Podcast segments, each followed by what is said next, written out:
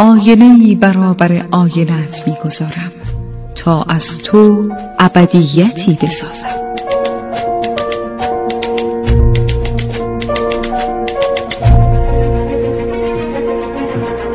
تالار آینه.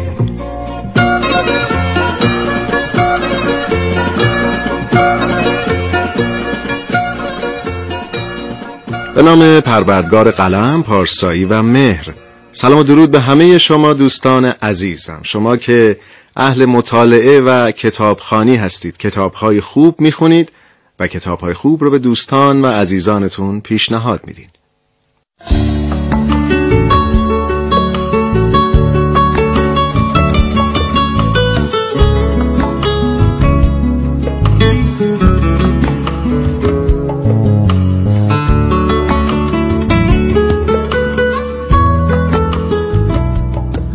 عزیزان من شهاب شهرزاد هستم با افتخار و فروتنی یک بار دیگه در پیشگاه شما با تالار آینه. تا باز هم با هم درباره یک کتاب خوب و خوندنی دیگه حرف بزنیم. این بار کتابی که برای شما انتخاب کردم استخوانهای دوست داشتنی اثری از آلیس سپالد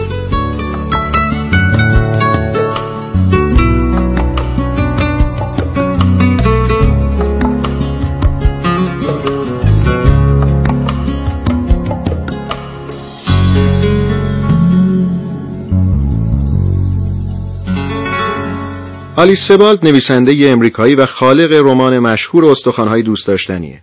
سبالد در شغلهای مختلفی مشغول به کار شد. مدتی برای روزنامه نیویورک تایمز و شیکاگو تریبون مقاله می نوشت. در سال 1999 نخستین رمان خودش به نام خوششانس رو منتشر کرد. سبالد بعد از دانش آموختگی از دانشگاه در رستوران‌های مختلفی به عنوان پیشخدمت کار کرد. در 33 سالگی شروع به نوشتن کتابی با عنوان هیولا کرد که بعدها به استخوانهای دوست داشتنی تبدیل شد. داستانهای سبال تقریبا از اتفاقاتی نشأت گرفته که در زندگی خودش رخ داده.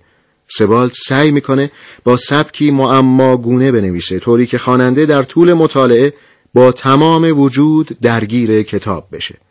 سبال در دو مجموعه واژگان احساس برانگیز و ورای حسارها بهترین داستانهای کوتاه معاصر امریکایی رو گردآوری کرده.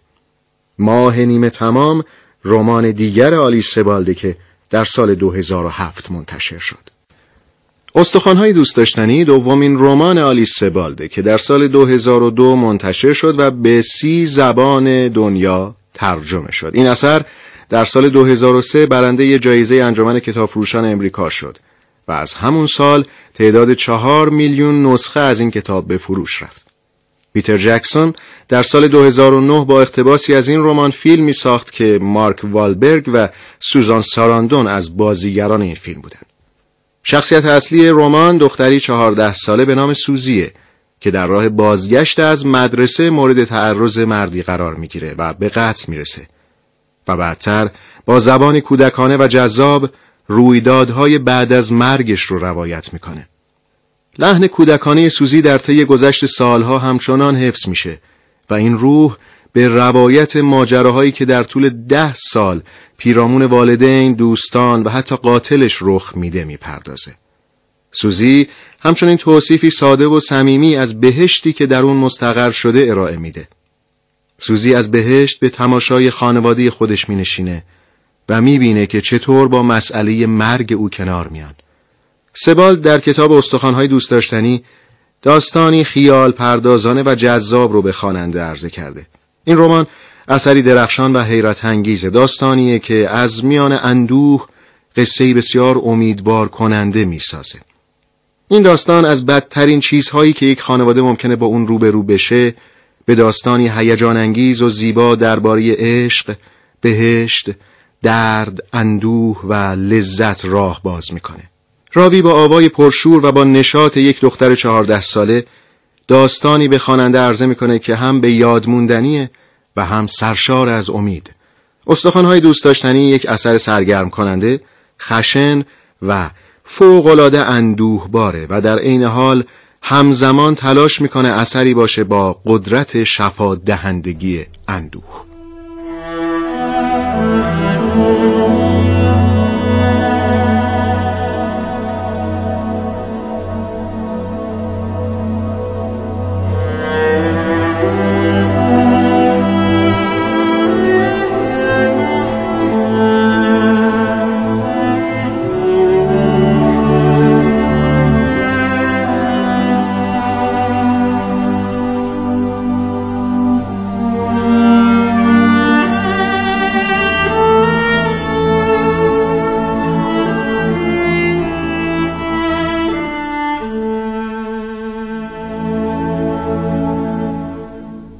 کتاب استخوان‌های دوست داشتنی از شاخصترین آثار در گونه جنایی به حساب میاد. سبالد نویسنده این کتاب خودش در سال 1981 و در دانشگاه توسط یک غریبه مورد اذیت و آزار قرار می‌گیره و آثار این زخم درونی چنان عمیق بود که سبالد تلاش کرد تا برای زدودن آثار منفی این اتفاق از روح و روانش دست به قلم ببره و رومانی با همین موضوع بنویسه. سوزی در این رمان تجسم بیچون و چرای خود نویسنده است. خود نویسنده که تلاش می‌کنه تا با استفاده از قدرت درمانگری ادبیات خودش رو درمان کنه. استخوانهای دوست داشتنی یکی از نمونه های خاص در حوزه ادبیاته و وجه اصلی تمایز اون قهرمان داستانه که یک شخص مرده است شخصی که داستانی رو برای مخاطب بازگو می‌کنه که هم رعباوره و هم مالامال از امید راوی مشاهده می‌کنه که اونایی که دوستشون داشته چجوری با غم نبودنش سازش می‌کنن و دل شکسته خودشون رو چگونه بهبود میبخشن. سطر ابتدایی کتاب رو براتون می‌خونم. اسم کوچکم سوزی است. چهارده ساله بودم زمانی که در شش دسامبر 1973 به قتل رسیدم. تمام چیزی که استخوانهای دوست داشتنی رو به یک داستان همهگیر تبدیل می‌کنه شیرینی، رنج و زرباهنگ تکان دهنده و لحن روایی خاصیه که در همین خط ابتدایی کتاب گنجانده شده و باعث میشه خواننده مات و مبهوت بمونه. در استخوانهای دوست داشتنی سبالت خواننده رو به اون طرف در می‌بره. غیر قابل تصورها رو به تصویر می‌کشه و به خاطرش میاره که اون دخترهای گم شده که در روزنامه ها می‌بینید فقط عکس های احساسات برانگیز یا آدم های معصوم مظلوم نما نیستند بلکه اونها انسان که رنج بردن و کشته شدن و مرگ ناگهانی اونها مثل ضربه مهلک تمامی سامان زندگی خونوادهشون رو در هم میریزه. سبالد تلاش داره که اهمیت جرائم اجتماعی مثل تعرض به زنان و دختران رو به همه گوش زد کنه. نویسنده نشون میده که دختر به قتل رسیده در اوج حسرتها و ناکامیها جون سپرده و هرگز نتونسته عاشق بشه. نتونسته سالیان جوانی رو با خانواده خودش سپری کنه. نتونسته به آرزوهای والدینش جامعه عمل بپوشه. نتونسته ازدواج کنه و نتونسته مادر بشه. حق زندگی و همه لذات و تجربه های اون به ناروا ازش دزدیده شده. مرگ نقطه بی بازگشتیه که به دختر اجازه نمیده شریک شادی عزیزانش باشه. این رمان خواننده رو قدری با مصائب قربانیانی آشنا می‌کنه که مصائب اونها از غالب بیان خارجه. استخوانهای دوست داشتنی روایتی است از دنیای اموات. در تقدیر و ستایش از شکوه زندگی با تمام حسرتها و غمها و مصیبتهاش. سرنامه استخوانهای دوست داشتنی از یک نقل قول در سرانجام داستان گرفته شده. جایی که سوزی در مورد خانواده و دوستانش تعمق و تفکر می‌کنه و به خودش میگه اینها استخوانهای دوست داشتنی بودند که پیرامون غیبت من رشد کرده بودند. این پیوندها پس از آنکه من رفته بودم به تحقق پیوسته بود. رویدادهایی که از مرگ من شکل گرفته بودند تنها استخوانهای پیکری بودند که در زمانی غیر قابل پیش بینی در آینده می توانستند دوباره به هم بپیوندند و کل یک وجود را تشکیل بدهند. بهایی که من برای درک این موضوع و پیشبینی این پیکر خارق‌العاده پرداختم زندگی خودم بود.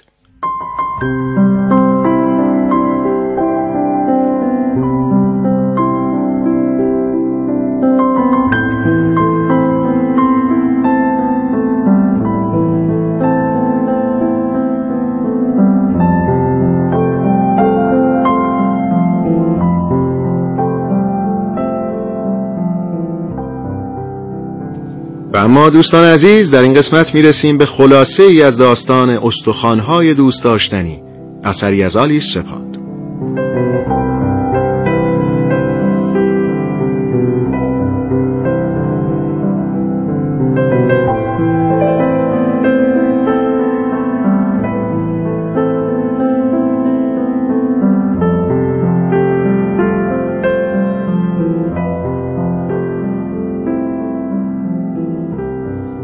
داستان کتاب ماجرای دختر چهارده ساله‌ای به نام سوزیه که در سال 1973 هنگامی که در حال بازگشت از مدرسه است توسط یک قاتل زنجیره‌ای بیرحم به اسم جورج مورد تعرض قرار می‌گیره و به قتل می‌رسه. سوزی از اون به بعد در بهشت نظارگر زندگی خانواده و دوستانشه که بدون او جریان داره. جورج قاتل بعد از قتل سوزی او رو مسلم می‌کنه و بقایای جسدش رو در صندوقی قدیمی می‌گذاره و صندوق رو به محل دفن زباله میندازه. چند روز بعد از مرگ سوزی قسمتی از دست او توسط سگ همسایه پیدا میشه و پلیس مصرانه به دنبال سرنخی از سوزیه. خانواده سوزی امیدوارن که او رو زنده پیدا کنن و جورج قاتل سعی می‌کنه رد جنایتش رو محو کنه. سوزی از بهشت می‌بینه که زندگی پدر و مادرش متزلزل میشه. جک پدر سوزی از ابتدا به جورج مشکوکه. اما هرچه به پلیس میگه اونا هیچ مدرکی علیهش پیدا نمی‌کنن. سوزی از اون بالا شاهد جریان زندگی بدون حضور خودشه. بعد از مدتی مادر سوزی از فشار حادثه خونه رو ترک می‌کنه و خواهر سوزی مخفیانه به خانه جورج قاتل میره و مدرکی علیه او به دست میاره که ثابت می‌کنه جورج قاتله. اما جورج قبل از اینکه پلیس بتونه او رو دستگیر کنه فرار می‌کنه. سوزی در بهشت رفته رفته با واقعیت اونس می‌گیره. از خانوادش دل می‌کنه و جرأت می‌کنه که بعد از ده سال بودن در برزخ زمین و آسمان به دنیای مرگش پا بگذاره. و اونجا متوجه میشه کودکان و زنان دیگری هم مثل او قربانی جورج بودن و مواجهه با این افراد و این حقیقت باعث آرامش و نجات او میشه. و با کمک سایر قربانیان از وضعیت برزخی به بهشت راستین و آرامش مطلق منتقل میشه. جورج بعد از چندی بر اثر یک حادثه میمیره. رفته رفته خانواده سوزی با تهنشین شدن اندوه ناشی از فاجعه با غم دوری سازش می‌کنن و دوباره گرد هم جمع میشن. و سوزی با دیدن آرامش دوباره عزیزانش که ده سال دلش و توجهش پیش اونها بوده از این حسرت دل میکن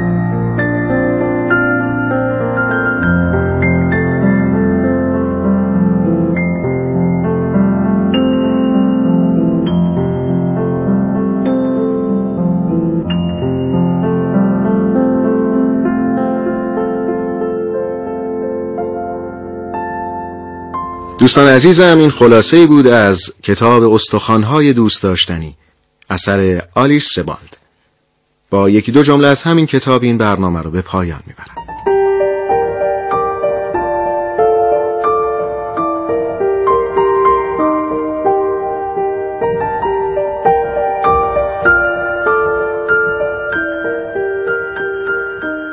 در هیچ موقعیتی مانند وضعیت جنگ انسان به سرعت به شرایط عادت نمی کند.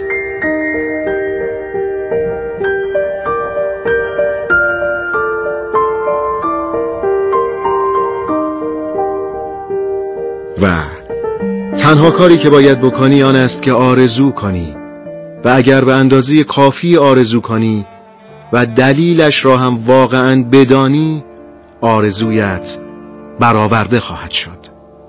دست مهربان خدای بزرگ یاورتون